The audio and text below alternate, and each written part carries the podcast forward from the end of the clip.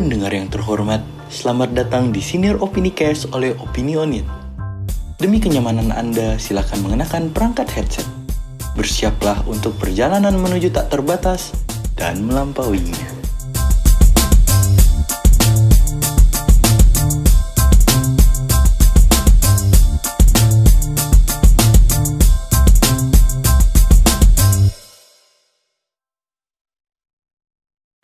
Halo semuanya, kembali lagi di Opini Cast di episode kedua kali ini. Kita kali ini akan membahas tentang angkatan corona.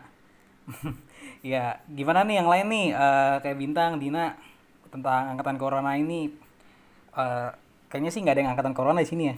Iya, gue bukan angkatan Gue corona. enggak. Iya, kayaknya gue doang ini angkatan corona ini. Iya, eh, jadi sebenarnya kalau pembahasan yang tentang angkatan corona, kalau ya kita ngomong-ngomong tentang sekolah itu bisa nanti, karena di episode kali ini kita eh, ada dua segmen gitu. Jadi nanti di segmen kedua mungkin ada pembahasan lebih lanjut dan kita juga bakal ngundang teman-teman kita yang juga angkatan corona seperti saya untuk apa namanya ya menyatakan keluh kesahnya lah gitu sebagai angkatan corona. Tapi kita di sini nggak cuman eh, be- bertiga ya kan kalau kemarin kan di episode pertama tuh selain ada guest guestnya juga ada bintang dan Dina selain sama saya Ra- Rama. Tapi kita sekarang itu eh, opini ini akan ber- berempat gitu. Nah satu lagi gue mau kenalin teman gue namanya Kamal. Tolong Mal perkenalkan diri lo. Halo semuanya, Eh, nama gue Kamal. Gue mahasiswa di Institut Teknologi Bandung. Eh pinter banget ya Kamal ya. Aduh gue Mantep stereotip banget, banget Kamal. ini. Dan gitu dong Ram. iya, gue gue aja masih pengangguran loh. Karena gue angkatan corona. gue anak swasta soalnya.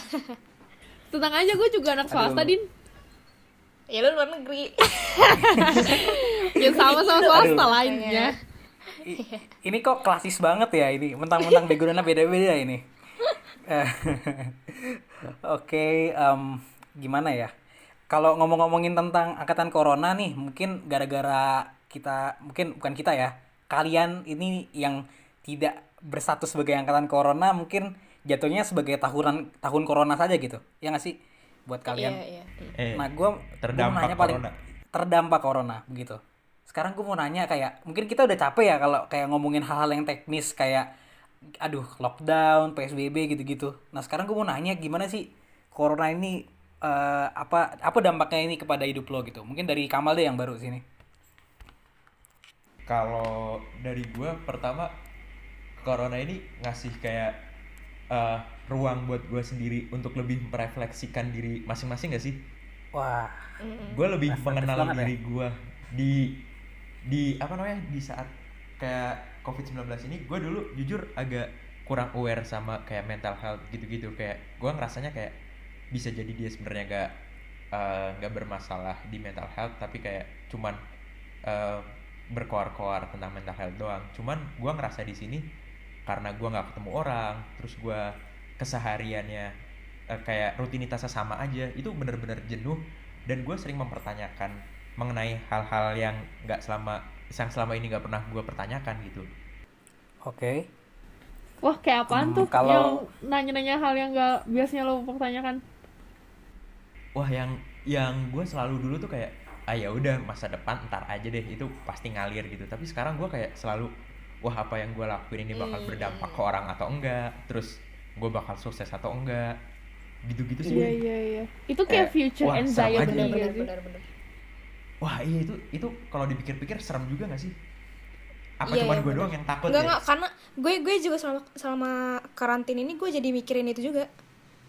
Iya, Hmm, cowok. Iya Jujur kan? aja. Iya.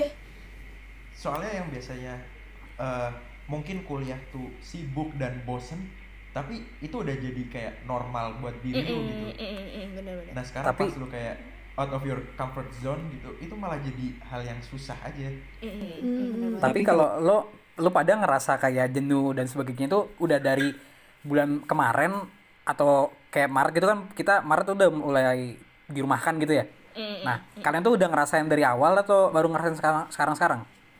Hmm, kalau gue sih, Kalau eh, eh bintang. eh sweet dulu deh. Ya udah, udah, udah. Kalau Kalau gue sih eh, nggak tahu ya, karena kan gue di sini sebenarnya eh, yang namanya kalau kita nggak nggak ada istilah kayak tiba-tiba karantina gitu sih, cuma kayak sebenarnya udah mulai dianjurkan atau direkomendasi untuk nggak keluar tuh dari Februari. Jadi dari Februari tuh Oh. dari akhir Februari tuh sekolah udah tutup kalau misalkan di sini kan.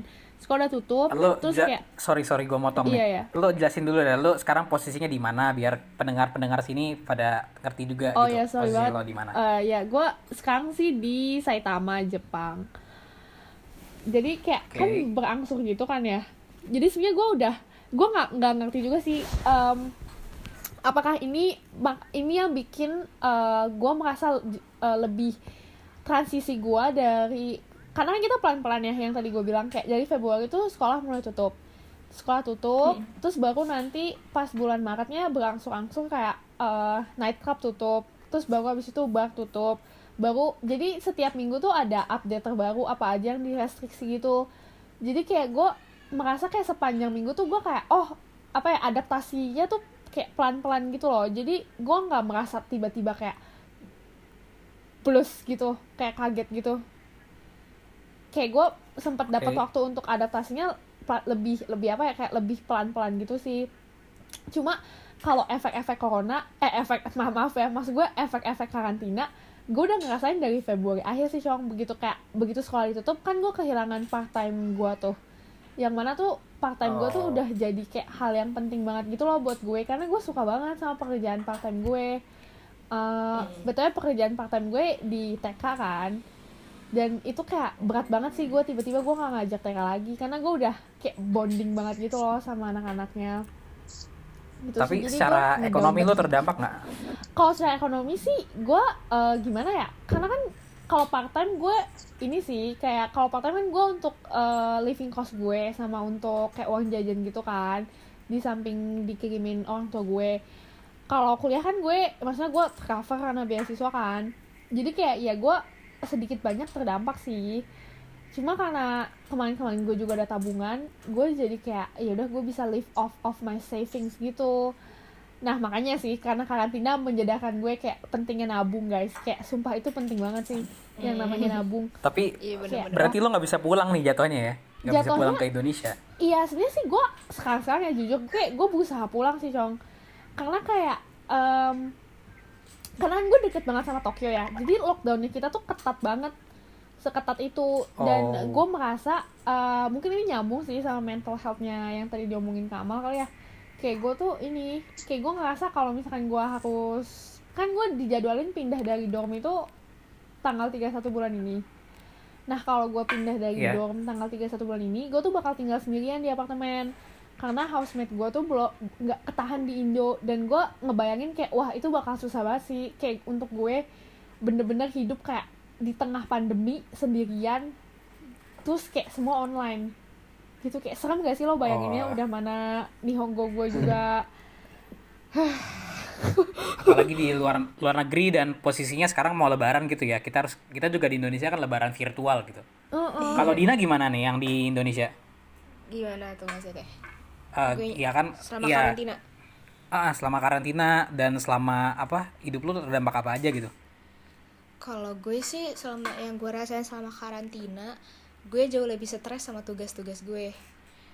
Gue nggak ngerti ya nih eh, entah entah sih di perguruan tinggi lain gimana di universitas lain. Cuman eh, kalau di gue pribadi kayak dosen gue tuh menganggap kalau lo di rumah ya waktu lo banyak. Jadi mereka ngasih tugas tuh bener-bener nggak ngira-ngira gitu loh. Dan itu menurut ya, eh, membuat gue tuh kayak cap jatuhnya malah lebih capek ketimbang gue kuliah biasanya karena kalau misalnya kuliah biasanya ya lu duduk di kelas gitu ya tugas ya udah deadline-nya nggak deket-deket banget lah gitu ini tuh bener-bener kayak tiap hari gue ada tugas dan satu hari tuh tugas online gue yang keluar assignment itu bisa tiga lebih dan jadi bener-bener manajemen waktunya susah ya karena gara-gara lu di rumah doang dan apa kayak jadi nggak nggak kebagi iya. Dan nggak kebagi juga kan waktunya kayak waktu lu di rumah buat lu ngapain sama di luar di kampus lu ngapain gitu kan biasanya kan kayak gitu. Mm, mm, mm, mm, bener-bener banget. Itu sih yang gue rasain kuliahnya malah jadi menurut gue malah makin susah gitu. Hmm. Kalau gua sih, gua kan mungkin nanti gua bakal lebih panjang ngomong di ini ya, di segmen kedua berhubung eh, karena mungkin kalau di segmen kedua kan nanti kita bakal ngomongin apa dampak angkatan corona ke mereka yang benar-benar angkatan corona. Contohnya seperti saya dan nanti ada dua teman kita lagi. Tapi kalau gue secara kehidupan gue ya gue tuh udah bener-bener nggak keluar rumah selama dua bulan terakhir ya. Dan gue itu gue tuh kan emang ya ini berhubungan sih sama pendidikan ya. Emang gue harusnya kan gue les nih buat masuk PTN jadi ya gue mirip-mirip sama Dina aja. Gue aja kayak ngebagi waktu susah dan jadi kayak anxiety-nya tuh lebih kayak ngerasa diri gue nggak produktif dan dengan gimana ya gue nggak bisa belajar bener-bener serius gitu loh. Iya iya padahal bener, gue iya bener banget. iya. padahal kan ada yang penting nih kan buat persiapin buat ujian-ujian gitu. Mm-mm. Um, bener sih gue juga ngerasa gitu ram. Gue ngerasa tiap hari tuh gue nggak produktif. Padahal misalnya kayak gue udah ngerjain berbagai hal gitu kan. Iya. Cuman taunya katanya eh, ada penelitiannya eh, otak kita tuh kayak mengeluarin dopamin gitu kan. Bisa ngecek aja di internet kayak penelitian-penelitian gitu. Hmm. terus gue coba ikut. kayak eh, online course gitu. Dari salah satu penyedia kelas online gratis lah berbayar gratis. Nama kelasnya tuh eh, science the science of well-being gitu. Nah itu kayak wah keren banget. Jadi di situ gue baru ngerasa oh mungkin di tempat di waktu kayak gini tuh eh, sebenarnya produktivitas itu bukan sesuatu yang kita harus mengerjakan terus menerus gitu. Mm-mm. jadi kayak em, bener kata orang-orang sekarang bukan lebih ke produktivitas yang parameter kita kita bandingin sama sebelum pandemi ini. Kita jadi kayak harus ngeset parameter sendiri gitu ram. Mm. ah oke. Jadi makanya biar eh, kesehatan mentalnya itu juga masih bisa terjaga sih. Um, tapi Hmm. kalau misalkan gini ya kan sekarang itu kan gara-gara kita di rumah doang ya paling kan kita ngobrol sama teman kita ya kayak lewat eh, apa aplikasi aplikasi virtual gitu nah sekarang gue mau nanya kalian tuh capek nggak sih sama kayak pembahasan tentang corona Maksud lo kayak Atau- overwhelm gitu sama berita. Se- mungin bisa sama itu juga membahas tentang kayak overwhelm sama berita dan kayak lu capek juga nggak sih kayak misalkan lu lagi apa ngobrol sama teman lu dari apa namanya secara online gitu terus lu nggak ada topik yang bisa, di, bisa diomongin gitu gara-gara pandemi ini Oh, iya iya Iya iya. sih. iya. Karena Itu- beda rasanya sih pas lo ketemu langsung sama kayak Iya. nongkrong online gitu. dan dan maksud gua kan kayak gara-gara di sekarang nih pandemi nih sekarang ya yang mau diomongin kan nggak ada nggak ada lagi cuma ngomongin corona doang lu capek nggak sih dengan kayak gitu Capek sih, tapi Eh, nggak tahu ya menurut gue itu jadi nggak tahu sih karena kalau buat gue itu jadi kesempatan yang super bagus loh untuk kayak menilai kualitas pertemanan lu coy. Karena kayak ya harusnya emang bukan harusnya ya menurut gue kayak hmm, mungkin lo jadi bisa nilai kayak apakah temenan gue ini emang temenan yang kayak kalau emang ada yang dikerjain aja atau kayak temenan gue emang kayak kita emang saling mengenal satu sama lain dengan sangat baik sampai kita bisa saling support di masa-masa yang super Mm. uncertain ini karena jujur sepanjang pandemi ini gue jadi kayak menilai me- apa ya bukan menilai sih tapi kayak tahu loh kayak oh orang-orang ini tuh seberapa impactnya dan seberapa baik sih mereka mengenal gue sampai kayak apakah kita masih bisa berteman meskipun satu lewat virtual dua nggak ada yang ngomongin buat gue gitu sih Bener sih. Iya, bener. dan Iya, kayak iya. dari sorry banget gue motong. Yaudah lanjut. Oh sorry sorry. Nggak apa-apa bin Oh. Iya iya, gak tau sih gue jadi merasa di tengah corona ini gue jadi punya excuse untuk kayak bertanya hal-hal yang lebih dalam gitu ke teman-teman sekitar gue. Kayak sebenarnya kayak gimana sih lo memandang kayak karantina gitu-gitu kan? Kayak terus kayak lo gimana keadaan mental lo? Kayak lo punya excuse gitu loh untuk mengenal seseorang dengan bener-bener kayak ke dalamnya gitu. Ngerti gak sih maksud gue? Hmm.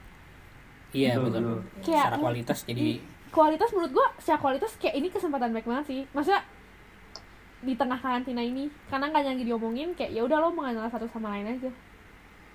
Oke. Ah, tadi gimana mal? Lu mau mau eh sorry banget ya mal. Kok gue tau tau lu? Selalu, selalu. gue gue relate banget sih sama yang tadi dibilangin Rama. Karena gue kan di rumah terus. Gue selama dua bulan ini cuman ke tiga tempat. Eh di tiga tempat doang. Di rumah gue ke supermarket kalau beli sesuatu sama ke rumah kakek nenek gue yang mana rumahnya itu kayak jarak 3-4 rumah dari rumah gue Mm. nah di situ berarti kan gue menghabiskan waktu lebih banyak sama keluarga gue kan Nah, di ini bokap nyokap gue tuh ngomongin masalah corona mulu dan yang dia dapat beritanya dari WhatsApp terus gue kayak eh, Ya, orang tua gue jadi kayak valid ya. kayak wah kayak kayak dokter spesialis corona lulusan WhatsApp seriusan dah Iya iya iya Itu iya, benar benar benar. Nah, ngomongin tentang berita nih, apa namanya? Ya tadi yang kayak tadi di Bintang nanya. Lu kalian tuh fed up gak sih sama berita-berita tentang corona ini? Udah overwhelmed gitu gak sih? kalau dari kalau dari gue akhir-akhir ini gue mulai ngikutin beritanya karena misalnya kayak gue ada acara diskusi atau bikin kajian gitu kan. Tapi kalau Iya, nggak ada acara penting kayak gitu gue milih nggak ngikutin sih. Kayak ah ya udahlah ngapain juga gitu. Mending gue ngikutin berita yang lain selain corona Iya, apalagi kan kayak gue suka bola kan dan kayak bola kemarin baru ada lagi jadi kayak ah kayaknya ada apa? hiburan gitu. Oh, Maksud udah lu mulai lagi ya? Iya, di Jerman. Oh di Liga iya. Jerman iya, kemarin iya. baru ada lagi. Tapi kayak masih berjalan Sebenarnya itu nggak sih pertandingannya? Kayak maksudnya apa ada yang berubah nggak dari kayak si Wah, pertandingan itu ketat banget sih. Yang paling kentara itu nggak boleh ada penonton di situ. Oh, jadi Apa cuma di stadion pemain itu? sama kamera gitu ya? Iya. Iya, pemain, kamera, pelatih dan apa pokoknya perangkat pertandingan gitu. Makanya itu Official ya? bener-bener Iya, itu ketat banget sampai yang gua lihat itu kayak mereka tuh harus tes COVID dua kali seminggu gitu. Wah, gila Ah, banget loh. yes, yes, yes, yes. kalau nggak salah ya iya gitu jadi bener-bener apa ketat banget ya kan di- mungkin Jerman gara-gara yang gue denger ya kurvanya udah melandai gitu beda sama mungkin di negara kita yang ya gue nggak tahu sih gitu. iya naik naik naik buka puncak gunung gitu kan Iya. iya Kok nah kalau misalnya nah itu sih ini PSBB-nya nggak gimana? Eh sorry banget gue motong. Emang PSBB-nya gimana sih kalau di Indo? Eh PSBB ya? nah ini Apa terakhir, terakhir ya kita di segmen pertama ini kita ngomongin PS apa ya itulah ya PSBB mungkin gara-gara bintang di sini di luar negeri posisinya jadi gue mau meluruskan ke lu ya bin ya Iya iya iya. Jadi PSBB itu nggak ada, nggak dilaksanakan di seluruh kota di Indonesia. Ah, demi apa Jadi mungkin itu yang, iya mungkin gara-gara lo di luar lo ngiranya PSBB itu di seluruh Indonesia kan? Iya. Tidak, tidak seperti itu. Jadi emang harus, ya ibaratkan kayak Pemdanya, pemerintah daerah ya apply ke ini, ke pemerintah pusat, minta diadakan PSBB, kalau sesuai kriteria semuanya, di, diizinkan buat ngadain PSBB. Oh gitu. Berarti ada beberapa daerah yang nggak PSBB dan makanya COVID-nya Iya. meningkat dong. Ya gua nggak tahu sih, kayaknya kemarin ada PSBB pun masih pada nongkrong di McD. Eh kok media masih buka sih? Kayak di sini Enggak, tuh nggak ada tuh it. PS, PSBB di sini juga gimana ya? Gue kayak oke deh kayak pemerintah ini ngadain PSBB, tapi kita tuh masih rame, masih macet banget, kayak masih kayak hari biasanya gitu. Jadi gue bingung aja kayak nggak ada bedanya. Tapi restoran Oh, masih boleh it in guys. Gimana sih? Eh, oh kayaknya eat in enggak sih. deh, eat in enggak deh kayaknya. Oh. Drive thru aja. pesan Iya sama drive thru gitu Makanya gue gue gue apa? Eh apa namanya? Pokoknya gue pesen pesen mulu deh. Dan hati-hati juga kan kalau kalau kita pesen makan gitu ya mau nggak mau harus pakai apa namanya? eh i- kayak imani gitu atau apa sih namanya? Itulah pokoknya kayak OVO atau GoPay. Karena kan takut juga kan kalau pakai uang kertas takutnya bisa Iya, mengeluarkan iya. juga di situ. Nah ini terakhir ya gue pertanyaan terakhir gue ke kalian semua di segmen pertama ini. Seberapa optimiskah eh, kalian corona ini bisa selesai dengan cepat? Dari ini deh, dari Dina dulu. Hmm, seberapa optimis ya? Ya, Hmm. seberapa optimis diri lo? Kalau gue sih, eh gue jelas gue menaruh harapan sih. Menaruh harapan nggak hanya di kita pengen nggak- kembali iya, normal. Nggak hanya di Bukan new Indonesia normal, juga. new normal lah maksudnya. Iya bukan new normal. Aduh, gue nggak, gue kayak nggak bisa deh menjalani new normal itu karena gue stres banget. Gue nggak bisa bener- karena gue nggak tahu definisi itu. Eh, aduh, kalau misalnya new normal untuk anak kuliahan, udah nggak deh gue gue skip banget. Cuma sih gue tetap menaruh harapan di khususnya sih di di tim medis ya di dokter kan maksudnya mereka kan juga nyari vaksin tuh nyari Iya. vaksin nyari obat dan gue sih kemarin kalau misalnya lihat berita kabarnya udah mulai banyak ditemuin cuman belum diproduksi massal aja ya gue sih berharapnya akhir tahun lah udah kembali lagi gitu Iya. sangat Kalau lu gimana mal? kalau Oh dari iya, gua lu benar mal. Lu domisili di mana nih? Kan soalnya kan beda-beda nih kayak gue di Jakarta, di Oh, iya, Jakarta. Kan pasti point of view-nya beda dong.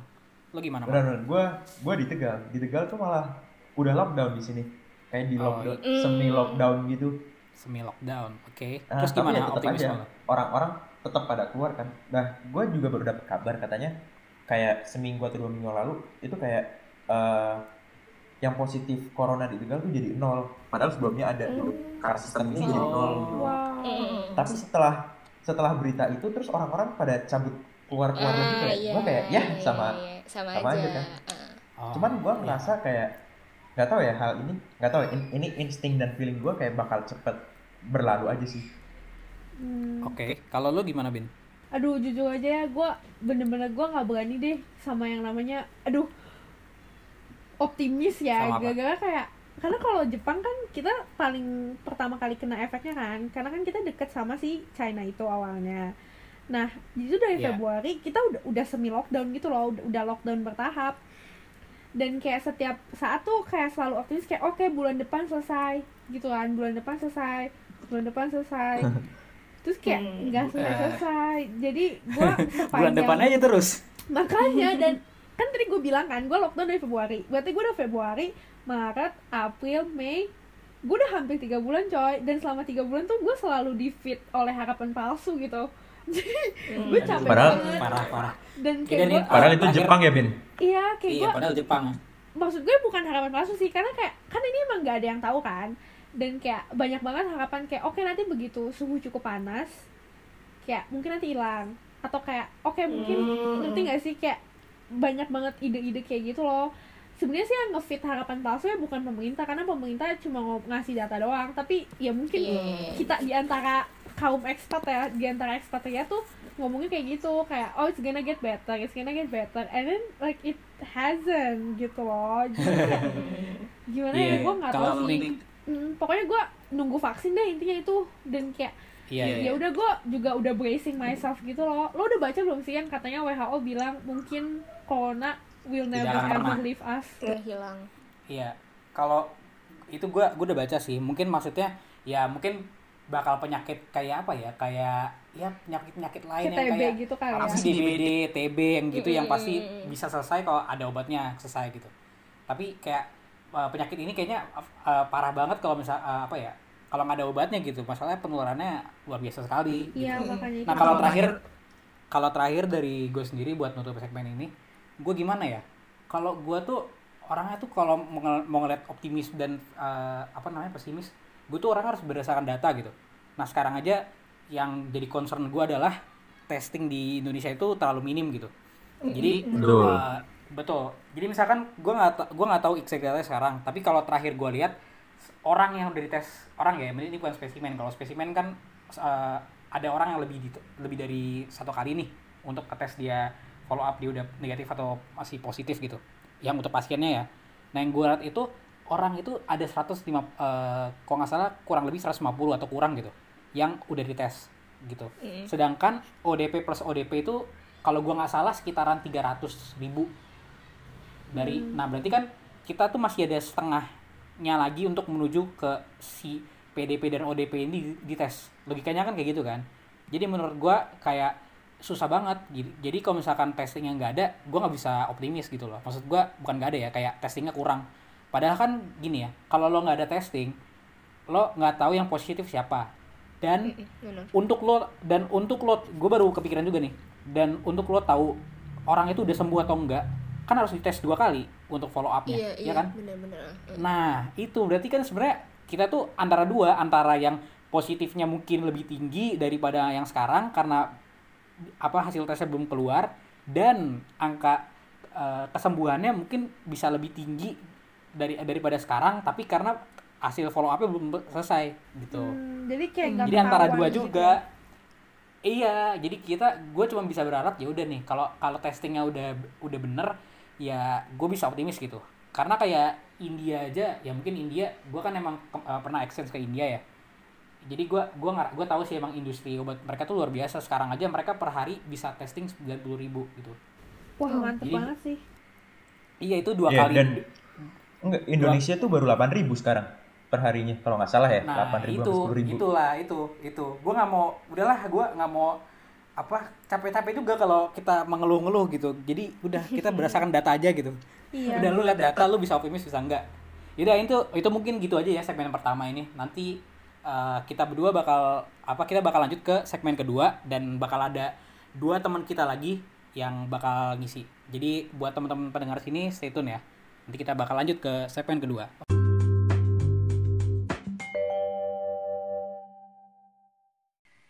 Iya, sekarang kita di segmen kedua. Saat ini kita tinggal berdua ya, Mal ya?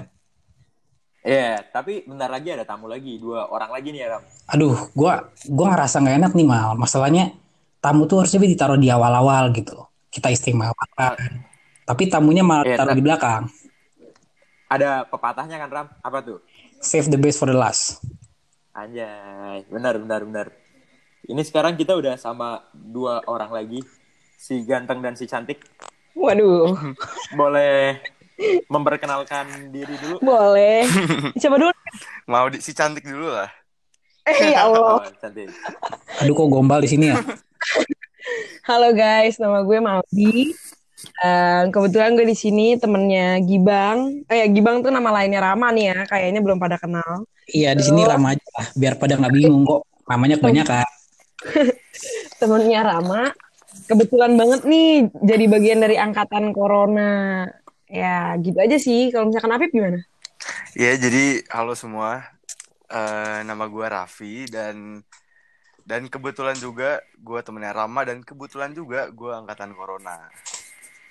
Uh, jadi sebelumnya gue harus ngucapin congratulations dulu sama tiga adik-adik angkatan corona ini ya. Iya, makasih, makasih.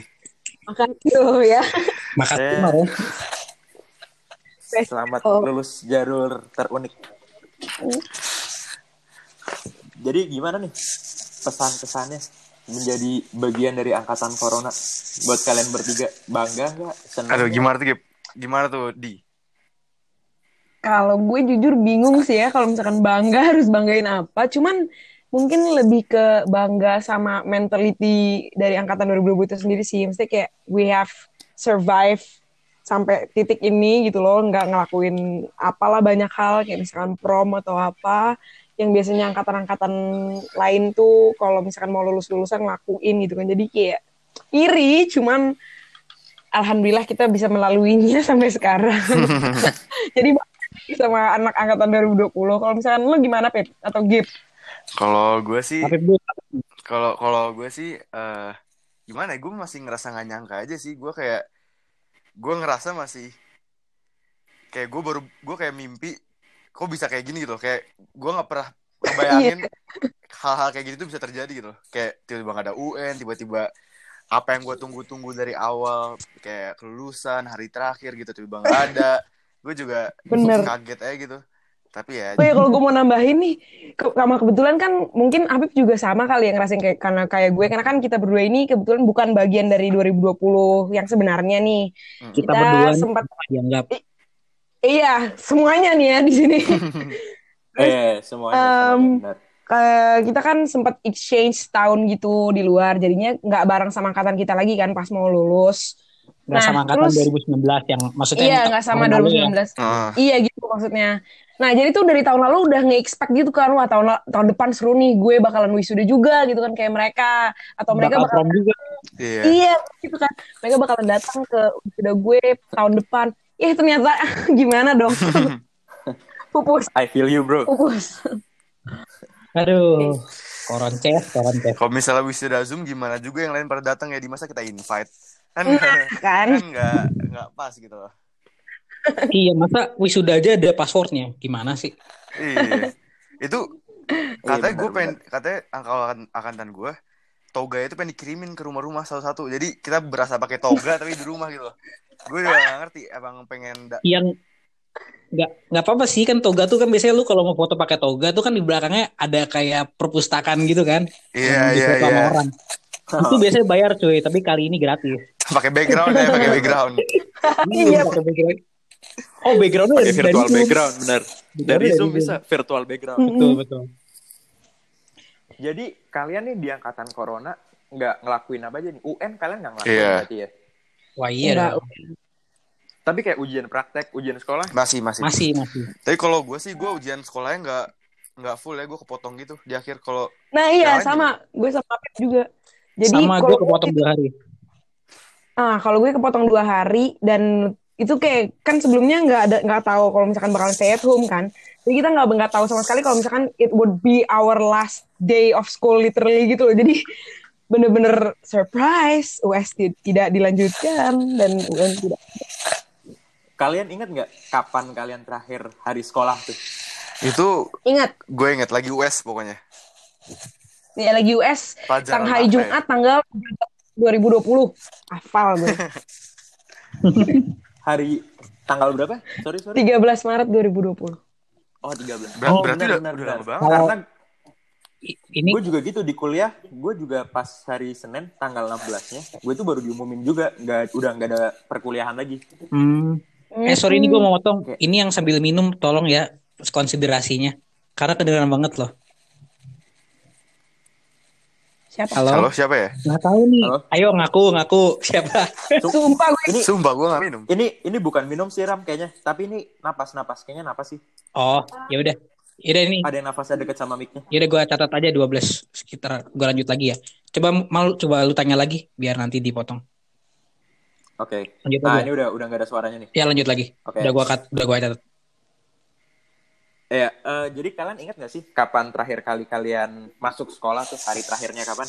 gue inget banget gak bakal lupa itu tuh eh, hari Jumat tanggal 13 Maret 2020 nah itu Itu tuh udah diumumin berarti itu hari terakhir kalian. iya sekolah. hari terakhir terus hari Sabtunya diumumin kalau misalkan nggak sekolah lagi gitu Kalau kalau gue sih gue belum diumumin waktu itu ya. Gue masih kayak masih masih rada ini apa? Masih rada bingung antara pengen dilanjutin US-nya dua hari lagi atau benar-benar dari hari H plus satu diumumin corona itu pengen langsung nggak belajar lagi. Tapi akhirnya gara-gara si Anis ya Anis pengumuman Iya, udah Pak Anies ngumuminnya hari hari ini kan hari hari Sabtu nggak salah dah. iya hari Sabtu. Iya Sabtu heeh, bener. Gue baru diumumin libur tuh hari Oh, Minggu jadi gue baru gue jadi sehari itu gue masih mikir-mikir ini apa gue belajar buat US yang hari Senin apa nggak usah gitu. Ternyata libur Sama gue juga pas itu baru diumumin hari Minggu mulai nggak ada perkuliahan. Jadi pas itu gue inget banget Oh. itu harusnya udah deket deket deket minggu ujian tuh. Lagi mulai pada mau stres-stresnya kan nyiapin ujian susah gitu.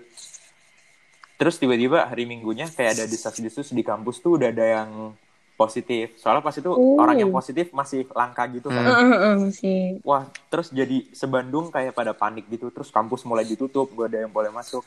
Akhirnya hari Minggu sore kalau nggak salah dari lembaga kampusnya nyatain kalau misalnya udah nggak ada perkuliahan lagi. oh, Terus PJJ shock sih. Iya, shock sih. Kayak wah. Pa- Padahal Tapi, Tapi ini bener-bener- ya. shock shock lega bener-bener buat kita dinamis banget. Harus eh, keep up sama teknologi dan lain-lain. Iya iya. Karena kalau gaptek dikit aja OMG oh my god. Tapi shocknya shocknya tambah lega gak sih? Gue kayak kalau menurut kalau gue ya gue yang bener-bener awalnya belum belajar gara-gara dapet kabar itu kayak demi apa sih? Terus abis itu gue reaksi gue alhamdulillah awal-awal sama gue juga gitu, awal Pip. gue kayak gitu tuh Gue juga kayak gitu, Pip. Soalnya gue tuh, gue tuh ya, gue tuh kan ini ya, gue tuh ngincer uh, PTN perguruan tinggi negeri, tapi dari jalur UTBK gitu. Mm. Jadi alhasil gue nggak belajar buat ujian nasional. Ujian sekolah pun gue baru belajar kayak Hamin satu atau berapa gitu loh. Dan gue tuh per- baru sekali ikut tryout ujian nasional. Dan remeh gue tuh kayak 24 atau berapa gitu. Dan kayak lebih rendah daripada SD gue. Iya kan. At- makanya gue tuh kalau misalkan gue ikut ujian nasional tuh gue kayaknya bakal malu deh. Nilai gue kayaknya dikit banget. Karena kalau gimana ya gue ngerasain sendiri sih kita tuh pas di kelas 12 pas di semester 2 terlalu banyak ujian gitu loh. Ujian praktek gitu-gitu. Jadi pas dipotong gue kayak lega juga gitu. Tapi kalau dari yang gue alamin di tahun gue ya, entah kenapa hal itu kayak eh, ngasih cerita sendiri gitu gak sih? Hmm. Kalau yang gue rasain pas gue balik terus sama angkatan yang baru, terus nyoba survive sama sistem yang baru pas tahun gue kan itu pertama kali sistem UTBK kalau nggak salah. Iya iya. Ini tolong Iya, dijelasin nih mal UTBK gimana? Mungkin kalau yang dengar di sini ada yang belum pernah dengar gitu. Ini kan yang tua-tua gitu ya, Oh. yang nggak tahu. Betul kan masih SBMPTN. Iya, berarti zaman gua nih zaman transisi gitu. Iya. Kayak dari eh yang masih pakai paper based test ke yang UTBK kan. Jadi pas itu diumumin kalau ujiannya gue bisa ngambil dua kali buat UTBK. Terus ada eh matkul eh kok matkul keinget kuliah kan. Ada bagian tes TPA, tes potensi akademik sama tes potensi skolastik. Jadi di akademik tuh seingat gue ada matematika, fisika, kimia. Iya, matematika, fisika, kimia. Terus di TPS tuh ada bahasa Inggris, bahasa Indonesia, terus kayak kemampuan berhitung, membaca dan sejenis-jenisnya lah. Oh. Jadi bisa abis ngambil dua kali tuh, ntar nilainya kalian bisa langsung kayak terinput sendiri di sistemnya kayak udah terintegrasi pas hari pemilihan kayak jurusannya gitu, kalian tinggal masukin jurusannya aja. Hmm, jadi kalau sistemnya tahun lu mal itu kayak lu tes dulu baru milih kuliahnya gitu ya. Iya. Kayak ujian Kayak nasional gitu. ya. Lu dapat? Kayak Iya. Hmm, hmm. jadi lebih simpel sih jujur menurut gue. Dan lu jadi bisa kayak mengira-ngira gitu kira-kira dengan nilai gue yang misalnya nilainya A gitu, gue kira-kira bisa masuk mana nih kayak gitu. Oh, kalau gua sendiri ka- kalau di tahun sekarang ya. Jadi sebenarnya si- sistemnya mau seperti waktu itu mal ya, mau ngikutin di tahun 2019. Tapi sempat ada perubahan kalau UTBK ini itu cuma satu kali. Nah, jadi ini tuh lucu sebenarnya. Ini angkatan Nah, kita tuh udah kayaknya sepertinya sudah mengganti sistem secara dua kali gitu. Jadi Mhm. awal-awal tuh kita Oh. daftar cuma satu kali nih tesnya. Nah, jadi gue inget banget bulan Maret pas lagi ujian sekolah apa diumumin, oke nanti kalian UTBK-nya bisa dua kali seperti angkatan 2019. Nah, tiba-tiba seminggu setelah itu di, di Pak Pak Anies bilang, udah ini sekolah semuanya libur gitu, apa untuk menghindari corona. Nah, beberapa kayaknya dua minggu setelah diumumkan DKI libur apa corona mulai merebak akhirnya UTBK-nya diundur harusnya bulan Juni jadi Oh. bulan Juli jadi kita juga diundur Jadi by the way ini UTBK yang harusnya dari dua kali jadi sekali itu gara-gara corona Nah. ini ya. sebenarnya dari awal sudah sudah rencananya mau sekali doang nih mau UTBK-nya cuma sekali. Tapi karena pertimbangan satu dan lain hal itu dijadiin dua kali. Cuman balik lagi jadi sekali lagi. Jadi sistemnya kayak gue bilang tadi berubah-berubah gara-gara corona ini gitu. Dan nggak sampai situ aja kan, Gip. Dan- Dan, di akhir-akhir ini kan malah UTBK sekarang TPS doang. Diubah lagi sistemnya. nah, Nah, itu. Bener yang gue denger cuman cuman ada tes potensi skolastik Iya, doang. kalau dulu namanya apa? TP, TPA ya, tes Lu potensi. TPA. Lu TPA. Iya, sekarang TPS, tes skolastik. Mirip-mirip psikotes Jadi, gitu nggak sih? Sekarang itu iya, jadi mirip psikotes, tapi nggak ada kayak sejarah, pelajaran geografi gitu nggak ada. Ah. Makanya tuh yang udah pada daftar uh, gitu, kasihan ya. Nggak juga sih. Wah, setuju. Itu emang gimana ya? Jadi eh tahun itu gue mau nambahin lagi nih. Kalau di tahun lu mal ya, setahu gue tuh kayak lo tuh daftar eh, UTBK dulu nih ya, ketahuan nilainya, baru lu daftar ke PTN kan, ke Iya kayak gitu. Kalau sekarang gara-gara mereka itu waktunya sedikit, yang ada mereka tuh kita sekarang tes dulu. Eh, sorry, kita tuh daftar dulu. Kita mau ke PTN di mana, habis itu baru eh, tes. Jadi sistemnya seperti jujur. di- sebelum tahun lo, di tahun 2018 ke atas, eh ke bawah. Gitu. Oh, jujur pressure sih kalau Iya, kayak gitu. lu- Iya. Iya Karena sih? lo nggak tahu nilai lo Hmm. Iya. Nah pas gua tuh eh, desas-desusnya ya gua nggak tahu karena emang sistem jelas penilaiannya gimana itu nggak pernah diumumin Iya, kan. iya. Iya sih. Jadi Mhm. Jadi katanya kayak kalau misalnya ya. jadi katanya kalau misalnya pas sesi lu dapet soalnya hampir rata-rata anak bisa ngerjain semua, nilai lu bakal lebih rendah daripada kalau yang pas sesi Hmm, yang rumornya gitu tuh. cuma sedikit doang. Ah. Iya, iya. Rumornya kayak gitu. Tapi gua nggak tahu juga sih. Dan menurut gua ini bukan Masa- gua nakut-nakutin ya, atau emang guanya aja. Gua lebih prefer cuman tes TPA aja sih daripada TPS Eh, doang. iya sih mal. Kalau misalkan kita awal-awal sih ngeliatnya kayak gitu mal. Tapi eh gue yang masih kan gue masih mencari kampus nih. Gue masih belum dapet kuliah gitu. Itu kan eh, TPS ini kan ada empat pelajaran ya. Nah gara-gara empat pelajaran doang dan gak ada pelajaran akademik sos eh, sosial apa sosum kayak eh, sejarah geografi gitu kita tuh benar-benar belajarnya difokusin banget jadi dari semua soal itu kayak dibedah banget sama aja kayak lu dulu ujian nasional. Jadi kayak ini kemungkinan soalnya kayak gini, soalnya kayak gini. Bener-bener di push banget gitu. Beda beda sama waktu kemarin kita masih ada pelajaran IPS yang lain nih. Jadi kita masih bisa belajar sosiologi, geografi. Jadi nggak ditekan di TPS. TPS tuh justru kalau ditekan tuh malah lebih pusing gitu loh.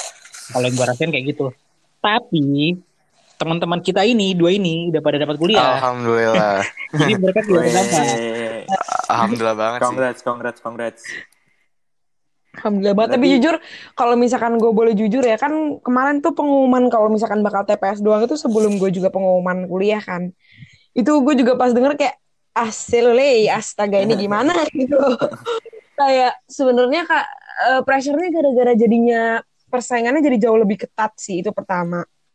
Apalagi kan kayak gimana cara membedain untuk dari IPA dan IPS-nya itu sendiri kan. Awalnya gue mikirnya kayak gitu. Betul, betul. Terus gue dulu uh, yang bener-bener bikin gue kayak bingung gitu apakah ini sebenarnya yang terbaik atau enggak itu karena mikir jadi gimana cara untuk mempertimbangkan kredibilitas orang tersebut sih untuk prodi-prodi tertentu misalkan kayak kalau misalkan lo mau ke dokter nih tapi um, nggak tahu cara nakernya kira-kira lo udah punya base atau enggak gitu lo di ilmu saintek misalkan. Terus kalau misalkan basicnya dia IPS gimana gitu kan? Ya, gue kemarin kayak sempat belum gitu aja sih pas awal-awal banget. Jadi kinak eh, gitu. Betul betul. Dan emang dari LTMPT-nya yang penyedia layanannya ini mereka nggak hmm. memberikan uh, informasi mengenai penilaiannya gimana, terus model soal yang bakal keluar yeah, kayak yeah, iya. apa. Iya. Yeah, yeah. Kan? Jadi yeah, betul. gitu loh. Tapi kalau dari perspektif gue sih sebelum gue dapat kuliah ya, pas gue dengar kabar UTBK itu bakal TPS doang sih gue malah ngerasa gara-gara gue tuh bukan orang yang benar-benar persiapan dari tahun pertama gitu dari semester satu gue ngerasa malah kayak wah mm -hmm. uh, peluang nih malah kayak, malah kayak, malah kayak gitu. peluang eh, nih ya. soalnya kan kayak ya kalau misalnya TPS doang nggak nggak kayak lu tuh harus belajar dari empat bulan sebelumnya atau lima bulan sebelumnya mungkin kalau TPS menurut gue ya lu bisa dengan latihan berkala dan lu juga lama-lama dapat pola gitu loh kalau menurut gue iya betul oh, tapi kalau menurut gue ini dari pengalaman gue ya dan berdasarkan nilai gue itu hmm. tuh TPS tuh membuat nilai gue jadi jatuh banget sih pas di rata-rata gue orangnya oh. nggak oh. bisa bahasa kayak grammar bahasa Indonesia itu gimana gue kayak benar-benar seadanya nggak tahu hmm, iya sih nah, itu itu makanya gue gue pas bimbel aja gue sampai kayak di privat sendiri sama gurunya gitu kayak ngajarin Kamal kamu kalau ada soal kayak gini tinggal jawab gini aja gitu. Soalnya kayak nggak masuk akal kalau bahasa. Dan itu iya, misalnya kayak kalau bahasa tuh perspektif juga gak sih? Tergantungin iya, iya, iya, tergantungin baca. misal kayak misal kayak kayak universitas teknik gimana gimana mereka taunya si anak ini emang uh, cocok di teknik kalau cuma lihat dari nilai bahasanya gitu. Itu yang pasti gue nggak tahu sih. Hmm. iya itu. Atau mungkin kayak misalkan uh, eh, gue gara-gara itu gue juga sadar ternyata selama ini kita tuh menyepelekan TPS iya gak sih? Iya iya bener. Sedangkan iya. TPS tuh Bisa yang ngasih gitu. porsi paling banyak kan kalau misalnya di UTB kan. TPS tuh kan sebenarnya sih. Hmm iya sih. Kayak kayak kalau misalkan kemarin gue sempat baca dari eh, apa ya kemarin tuh gue baca artikel tentang something lah. Pokoknya gue baca yang ranking pendidikan Indonesia di PISA tuh ranking kedua atau keberapa dari terakhir gitu. Pokoknya. Gila ya, ya itu budaya budaya literasi juga. Dari budaya literasi dan menghitung kalau nggak salah. Benar dan itu tuh tes PISA itu tuh mirip sama TPS guys. Jadi makanya gue merasa kayak uh, kita tuh emang lemah aja gitu dalam base suatu hal yang paling basic yang seharusnya kita bisa bisa gitu untuk membuat suatu kesimpulan, untuk mengerti untuk bisa mengkomprehensi suatu bacaan itu kita tuh kurang di situ gitu. Padahal itu kan kayak suatu hal yang seharusnya semua orang bisa gitu. Setuju sih, gue setuju. Hmm. Berarti sebenarnya Betul. jadi make sense aja gitu ya. Tesnya sekarang dibuatnya cuma TPS doang kalau berdasarkan hasil fakta yang ada di lapangan gitu. Iya.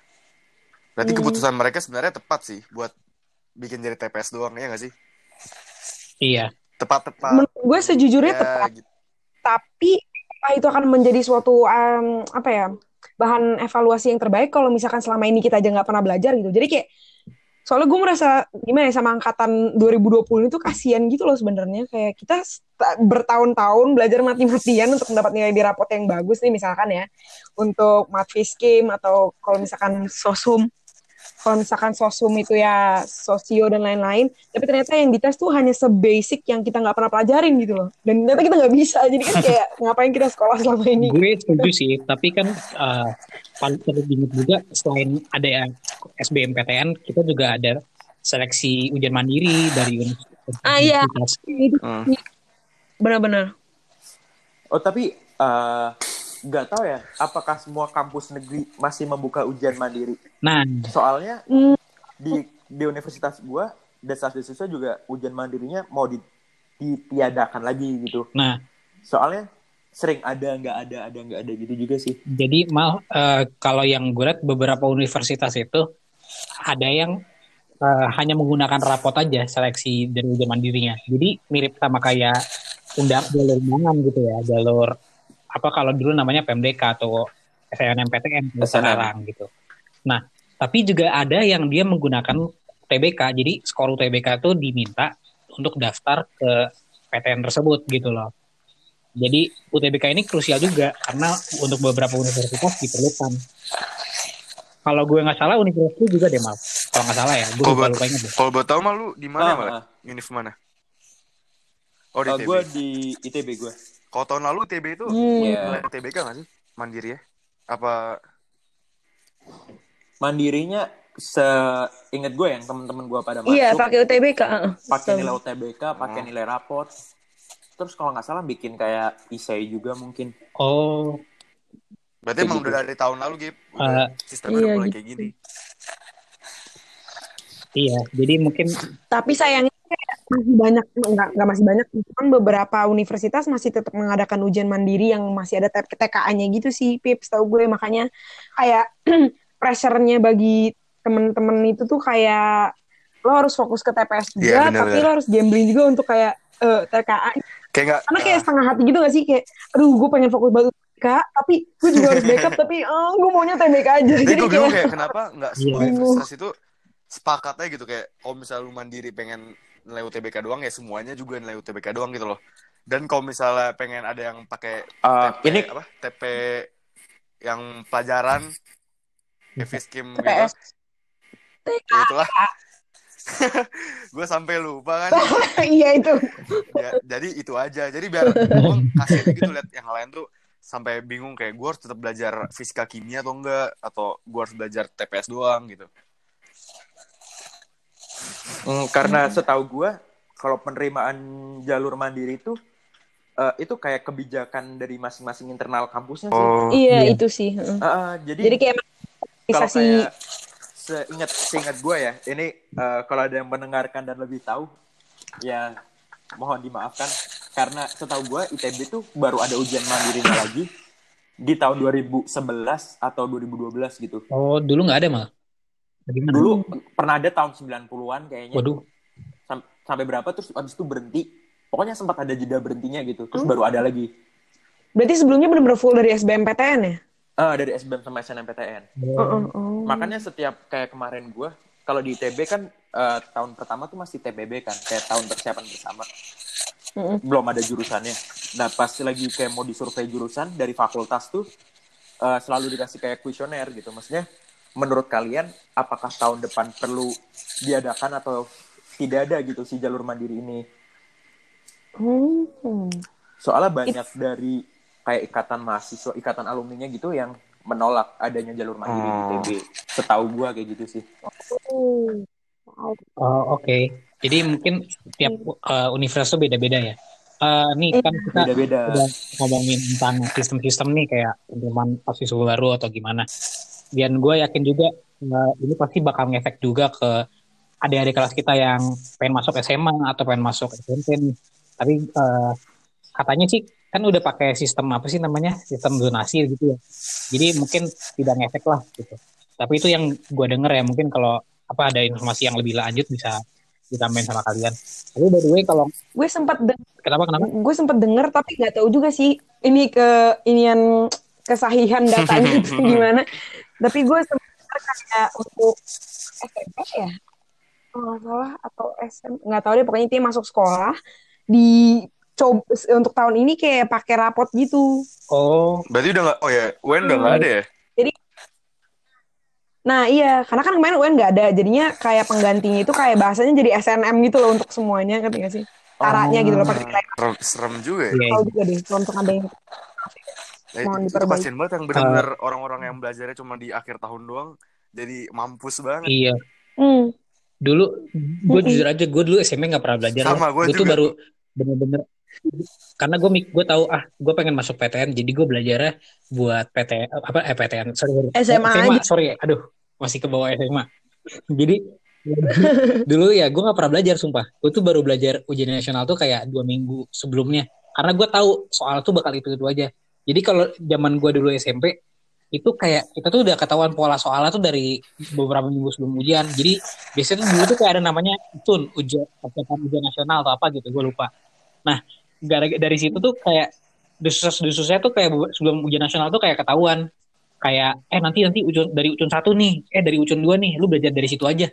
Ternyata bener keluarnya kayak gitu. Nah itu makanya dulu tuh gue nggak pernah belajar yang lain-lain karena karena gue tahu ngapain gue belajar di sekolah kalau misalkan masuknya bisa dari ujian nasional doang gitu nilai rapot nggak dilihat gitu. Tapi jangan ditiru guys. Nggak bagus.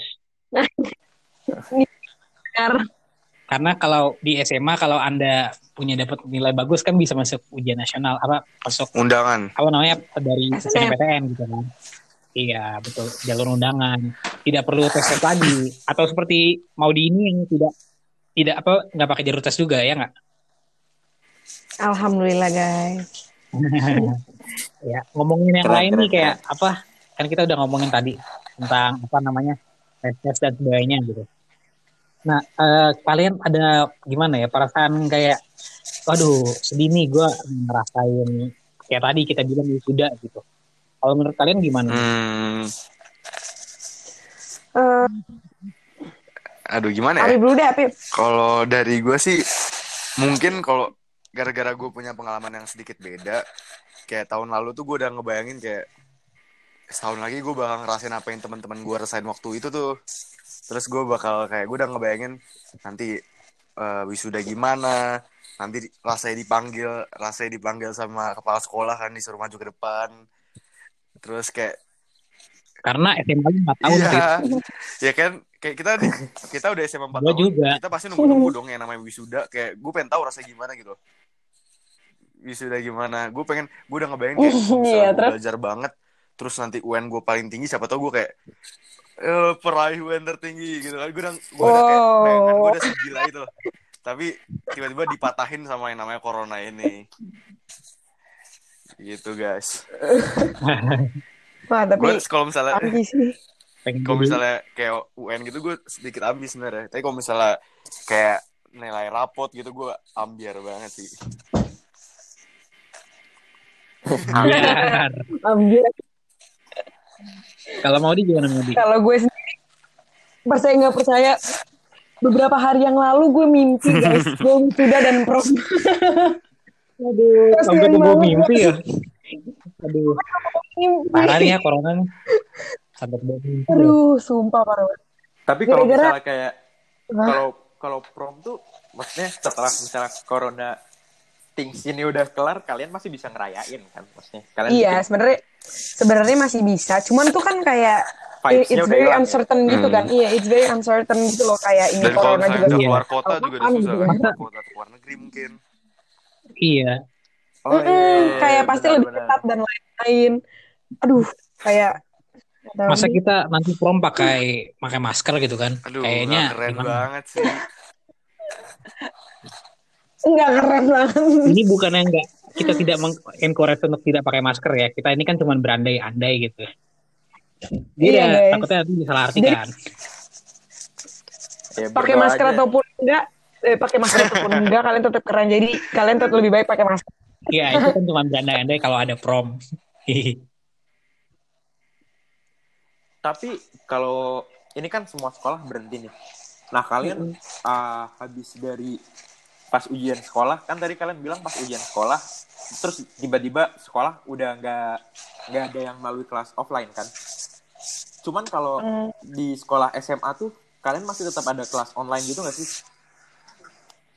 Hmm, kalau ngelihat ke adik kelas adik kelas gue sih mereka masih sih kelas-kelas oh, online dan ngerjain tugas semuanya jadi sangat-sangat menggunakan sosial media gitu loh bener-bener dari story lah atau dari postan yang untuk tambah nilai gitu. Oh soalnya adik gue di sini adik gue SMP kan. Mm. Terus dia kayak nggak pernah ada tugas ada belajar. Entah gue yang nggak pernah perhatian aja gimana. apa gue mikir kayak oh ya udah emang sekolahnya ya udah dianggap aja naik kelas ya gitu wah kurang yeah, tahu sih mungkin ada sekolah. kebijakannya masing-masing lagi kali ya tapi kalau adik gue hmm, tapi adik gue sih dia SD ada sepupu dia SD dia cuma paling ya ngasih tugasnya misalkan uh, kerjain buku gini gini gini terus nanti difoto gitu doang sih. Kalau di sekolah gue sih masih paling masih berlaku gitu. banget mal uh, belajar online kayak lu kalau misalnya buat yang kayak angkatan 2020 masih disiapin buat persiapan UTBK tiap hari lu mau belajar uh, apa ya TPS terus juga masih ada pelajaran kayak kimia fisika itu masih disediain sama guru tapi kayak gara bukannya apa-apa gara-gara oh. misalnya kayak gue nih gue kan udah dapet nih ya lu tuh kayak dikasih kebebasan buat nggak ikut juga aku misalnya udah udah nggak ada kepentingan gitu loh uh. Oh, oh oke okay, oke. Okay. Paling enggak se uh, setidaknya yeah, yeah. sekolah masih tetap menyediakan fasilitas ya. Kalau gue sendiri sih sempat ini sih waktu setelah ujian sekolah sempat di pending gitu ya. Itu sempat ada persiapan ujian sekolah kayak suruh ngerjain soal apa namanya? ngerjain soal-soal hmm. gitu. Terus apalagi ya ya sama sempat ada kayak sekolah memfasilitasi kalau ini kalau kalian mau ngerjain tryout bisa kerjain di sini gitu. Jadi ya sekolah juga ada andilnya juga gitu. Hmm, uh, kira-kira ada lagi nggak yang mau dibahas sama kalian? Hmm. Ini, ini gak sih, kayak, bebas. Kan kita udah udah hitungannya udah lama banget nggak sekolah nih. Takutnya pas masuk kuliah nanti malah kayak jatuhnya kaget gitu. Mm. Gara-gara kan udah lama nggak belajar. Kita pasti udah nggak belajar, udah mm. nyantui mulut tiap hari. Gue sih kons kons gue kayak iya gue pas awal-awal iya kuliah tuh gue bener kayak bego banget itu loh. Oh, gini sih mungkin kalau misalkan ya, itu apa? Iya sih Entah dari sisi itu ataupun dari sisi ini gak sih kitanya social adaptingnya lagi oh, iya, nanti iya, pas iya. balik-balik udah nggak kayak, kayak gini. Ka kayak iya. kaku gitu. Betul betul. Soalnya gue kayak kaku tuh nggak kayak. Iya, sih. Hmm, kayak gue gue ya. gue ngebayangin banget gue kalau misalnya udah kayak biasa lagi gue masih kayak, aduh, ini kayak gue cara berteman gue juga bisa lupa gitu. iya. Sebenarnya mungkin nggak lupa tapi gimana ya kayak uh, mm, uh, kalau misalkan uh, kalau misalkan lo misalkan nggak hmm. ketemu nih beberapa hari lah sama temen lo tapi di kehidupan asli ya kalau misalkan lo ketemu lagi kan mungkin lo punya cerita ya lo ke mana atau gimana lo bisa cerita. Ini kalau misalkan lo ketemu lagi uh, oh gimana cerita apa? Uh, di rumah aja. Nggak nggak tahu juga gitu. Kan kayak kayak sama gitu sih kita semua. Iya. Tapi uh -uh. di luar terus kayak di luar ini Gimana di luar apa namanya ngomongin kayak social life gitu. Yang gue juga sadarin tuh kayak pas kita di rumah doang ya akhirnya kita banyak mikir nggak sih? Terus kayak gue jujur ya gue kayak punya temen gitu. Terus dia tuh gara-gara hmm. di rumah doang mungkin kayak kita jadi kebanyakan pikiran. Jadi akhirnya tiba-tiba ngechat orang kayak apa kabar lu? Habis itu kayak yang ada iya. masalah sama orang itu kayak di teman sekolah tuh jadi kayak kita chat lagi terus teman gue tuh kayak ngechat gini e, eh, gue minta maaf ya kalau misalkan gue ada kesalahan kayak pokoknya gitu-gitu jadi jadi kayak suasana lebaran yang bener-bener deh. Iya iya.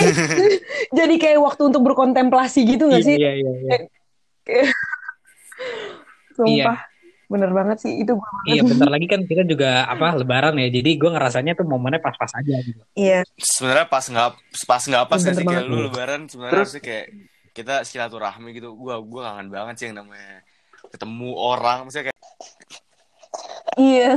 Iya jadi apa namanya um, gua gua sendiri ya kayak momen-momen ini tuh sebenarnya yang pengen banget dipakai buat kita ketemu sama teman-teman terus uh, bukber nggak sih? Dan bukber ya, dan kalau misalkan Arah. kita tidak apa namanya nggak ada corona nih kan ini pasti kita lagi kalau buat gue ya gue tuh uh, sekarang ini harusnya baru kelar kayak apa namanya UTBK gitu. Karena UTBK itu kan yang tadi SBM itu kan di April. awal-awal eh sorry, Mhm. di akhir-akhir bulan April ya.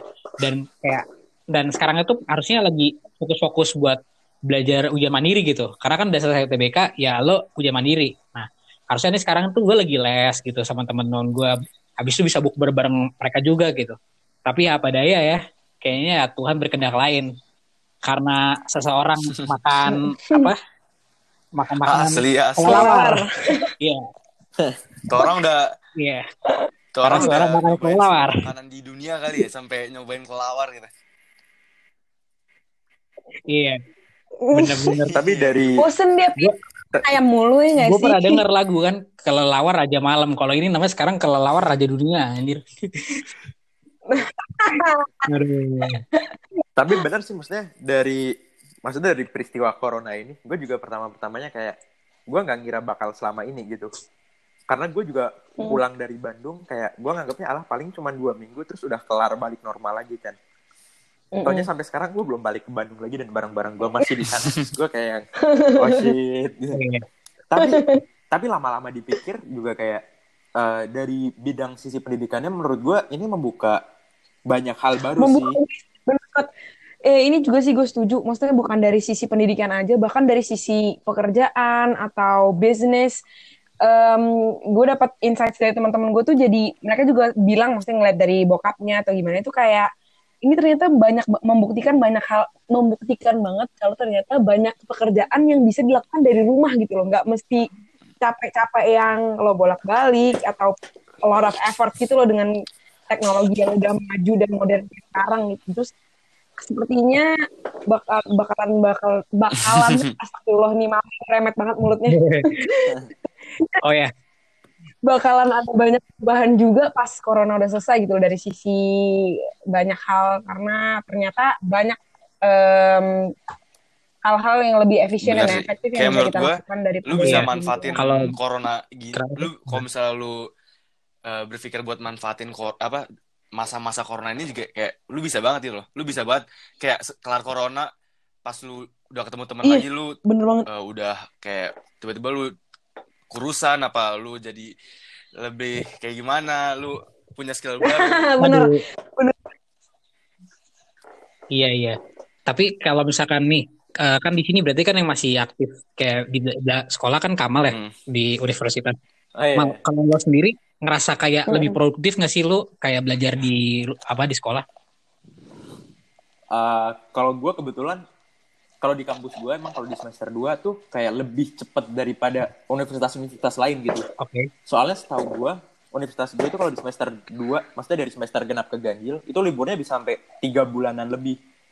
Jadi kayak membuka kesempatan buat anak-anaknya buat internship atau buat kayak exchange gitu-gitu. Oh, Jadi menurut gue Hmm. agak disayangkan juga sih. Maksudnya kesempatan itu hilang di tahun Hmm. pertama gue kuliah. oh, Terus Hmm. tapi dari sisi pembelajarannya yang gua rasain ya jujur lebih susah sih pakai online kayak gini.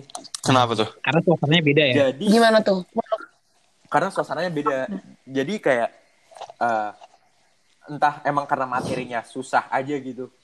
Karena kebetulan kan kayak karena teknik gitu ya. Karena kalau di kelas ataupun ada praktikum lu bisa langsung ngamatin kan.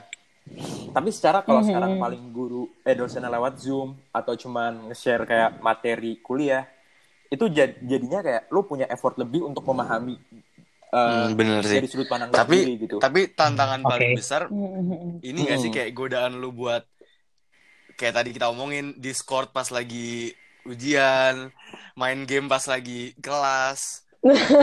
ya gak sih? Oh iya benar, banyak banyak banget. Gue juga sering banget karena kelasnya tetap jam 7 pagi. Kebetulan kalau di universitas gue seringnya kalau eh, anak tahun pertama tuh mulai kelasnya jam Iya, 7 pagi. puasa. Dan susah banget kan pasti karena lagi masa karantina gini lo pasti Ah. iya dari puas-puasa juga lo pasti tidur malam kan.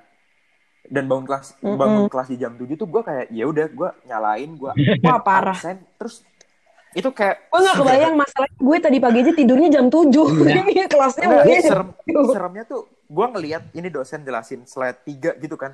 Terus pas gue buka mata, ah kok udah slide 27, slide 30, gue kayak, wah, soalnya udah ke skip banyak banget. Kalau gue ya kan gue eh, masih les ya yang persiapan masuk perguruan tinggi negeri.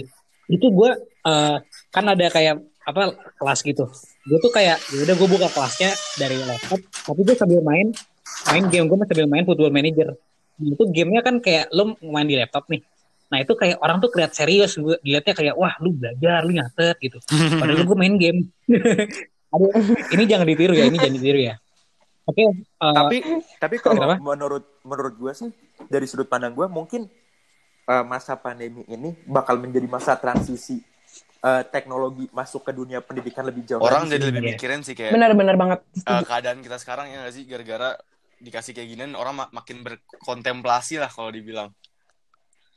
Uh. Iya. Dan kalau iya, sorry kalau dari Dan, segi teknologi itu kalau gue lihat ya karena ada perubahan gini lo terbiasa work from home apa study from home tuh yang kayak tadi dibilang hmm. kayak pasti bakal ada perubahan nanti mungkin ada kelas yang ada di rumah doang. Bisa gitu. jadi bisa jadi. Iya, jadi mm -mm. orang karena ada yang bilang tuh kayak ya udah lu terpaksa, terpaksa, terpaksa, terbiasa, yeah, yeah, yeah, yeah. terbiasa, lama-lama bisa akhirnya. Uh, ini uh, ada lagi nggak yang diomongin atau mungkin kita sampai sini aja perbincangan kita hari ini sudah cukup panjang. Aduh asik juga ya ngomongin tentang angkatan corona ini. Uh, betul betul. Kalau dari uh, eh, gue gimana kalau kalian bertiga masing-masing ngasih kayak statement penutup tentang angkatan corona Waduh. dari sudut pandang kalian? Dari ini deh dari Afif deh dari Afif. Gue gue yang ngomong waduh gue yang duluan. Gak apa-apa. ya, berarti kan lo mau lo mau ngomong nih. Aduh kayak... gimana ya? Statement dalam hal apa? uh, mungkin motivasi atau kayak uh, cur. Oke. Okay. Atau harapan bebas dari... bebas. Kalau atau harapan nih harapan lu. Kalau harapan atau hmm. lu ngerasa perlu ngasih motivasi. Kalau gue sih mungkin lu, harapan buat diri gue sendiri ya. Kayak gue sebenarnya gue pengen banget gue makai masa-masa ini tuh gue bikin jadwal buat gue tiap hari yang gue ngapain. Kayak gue jam segini dari jam segini gue olahraga terus gue belajar gue mulai belajar. Kayak kan gue pengen masuk engineering juga nih gue pengen belajar ulang mat sama fisika gitu-gitu. Sebenarnya gue pengen banget ya gitu dan gue berharap semua orang-orang yang lain juga bisa pakai waktu di masa corona ini uh, lebih produktif gitu loh. Walaupun sebenarnya produktif itu uh, it's not a must gitu. Kayak lu sebenarnya di masa-masa ini tuh lu bertahan aja udah bagus tapi lang alangkah lebih baiknya kalau misalnya lu bisa pakai waktu ini lebih baik lagi gitu. Nice. Mau di gimana? Cool cool cool. Kalau dari gue harapannya sih lebih mungkin sekalian saran aja kali ya buat orang-orang yang buat semua orang yang lagi di rumah entah lagi ya ada kegiatan ataupun enggak gabut kayak gue ataupun enggak lebih ke hmm, mungkin hal ter, hal termudah dan tersusah di saat yang teman yang bisa dilakukan itu adalah untuk self reflecting mungkin. Kayak coba memanfaatkan waktu dengan lebih baik. Kalau misalkan dengan pernyataannya Apip tadi to make the best out of it aja sih mungkin. Kayak um, sebelumnya kan mungkin lo banyak alasan untuk nggak nggak evaluasi diri lo sendiri atau apa karena lo terlalu banyak waktu untuk melakukan satu hal jadi lo nggak diri lo sendiri. Jadi lebih di enjoy aja dan lebih mengerti diri lo sendiri hmm. gitu sih.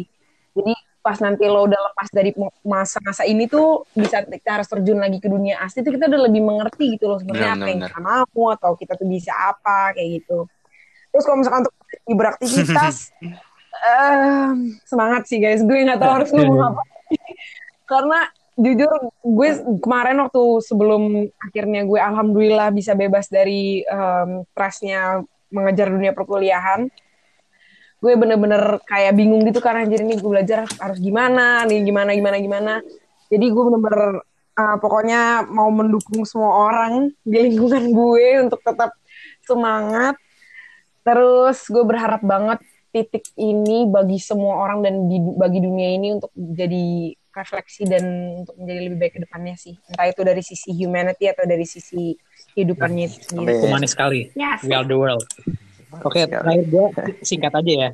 Ini gue sama Apip sih. Kalau gue kayak gue udah ngedengar orang-orang tuh pada ngerasa kayak dirinya nggak produktif gitu-gitu gara-gara cuman di rumah doang. Tapi gue yakin ya, eh, sekarang ukuran produktifnya itu beda banget sama produktif tiga bulan empat bulan lalu sebelum pandemi jadi menurut gua yang terpenting adalah kesehatan dan kesehatannya nggak cuma kesehatan diri lo nggak kena corona doang tapi kesehatan mental kalian juga. Jadi kita harus secara Benar, harus benar. healthy juga Hmm, aja. iya gue. Oke mungkin eh, sampai situ aja mal ya. Benar. Kita eh, Ya, di mungkin sampai ini. situ aja perbincangan tentang angkatan corona Iya. ini. Oke, thank you buat teman-teman semua yang udah dengerin dari awal sampai akhir. Oke, see you on the next Dadah. podcast. Bye. See you, bye.